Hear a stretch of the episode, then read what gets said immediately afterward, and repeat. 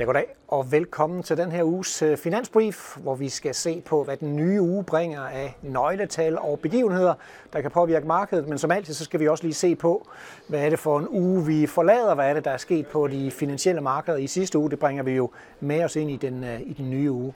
Som vi kan se på tabellen her, jamen, så blev det altså, han har sagt for en gang skyld i år, en uge med minuser ganske vist øh, små minuser, men øh, de fleste aktiemarkeder de blev trykket. Og hvad var det, der skete i sidste uge? Jo, det var vi egentlig, at vi måske sådan rigtig for første gang fik et par dårlige hårde nøgletal.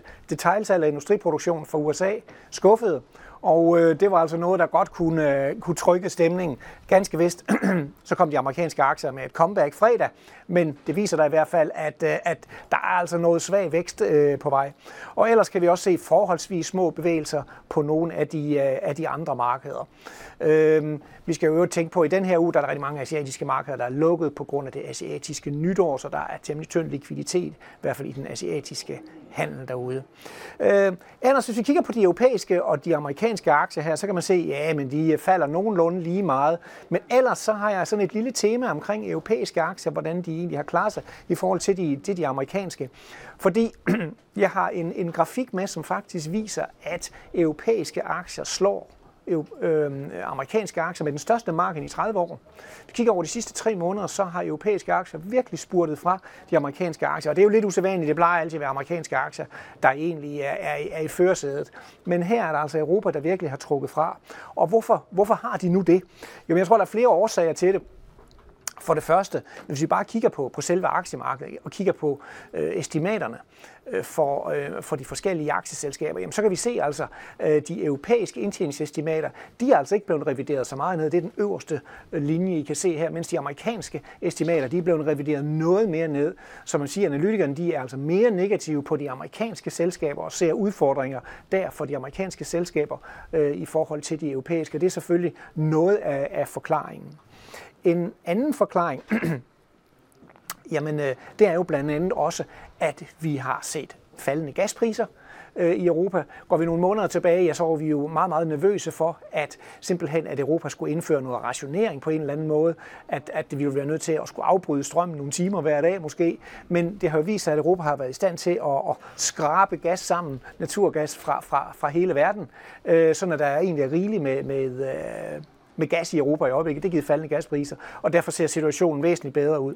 Så endelig har vi selvfølgelig også den kinesiske genåbning, som jo er kommet lidt pludseligt, og vi ved, at øh, det betyder, at Europa handler rigtig meget med Kina, så der kommer måske et ekstra øh, positivt element for Europa, det er, at de pludselig kan øh, handle noget mere med Kina. Det havde man måske ikke regnet med tidligere, fordi Kina jo kørt den her nul-tolerance-politik.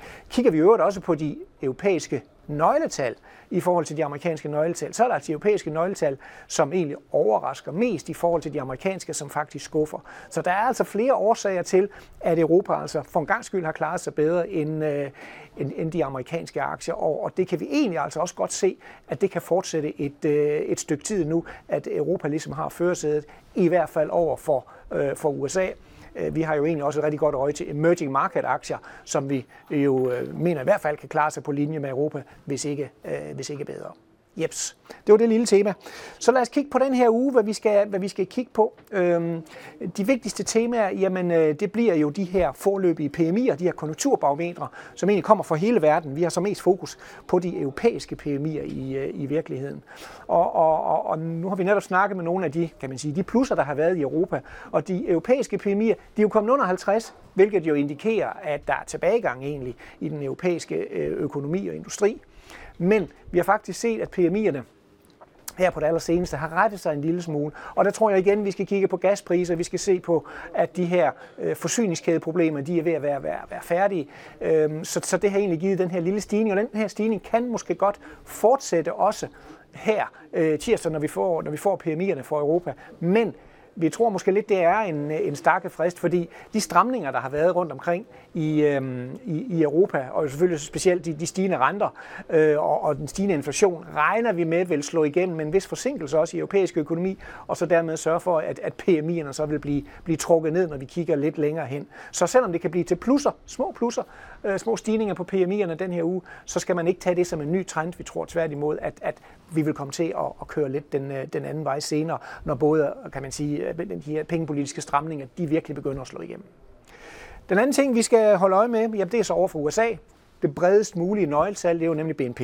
Altså den økonomiske vækst for fjerde kvartal, der får vi altså tal her i, øh, i den her uge. Og igen her, det er måske lidt samme historie, fordi konsensusestimatet er faktisk på en vækst på 2,5 procent, og det lyder jo egentlig øh, ganske godt. Vi har jo egentlig i vores prognose, at både Europa og USA øh, skal ind i en recession, altså ind i noget, noget lavvækst.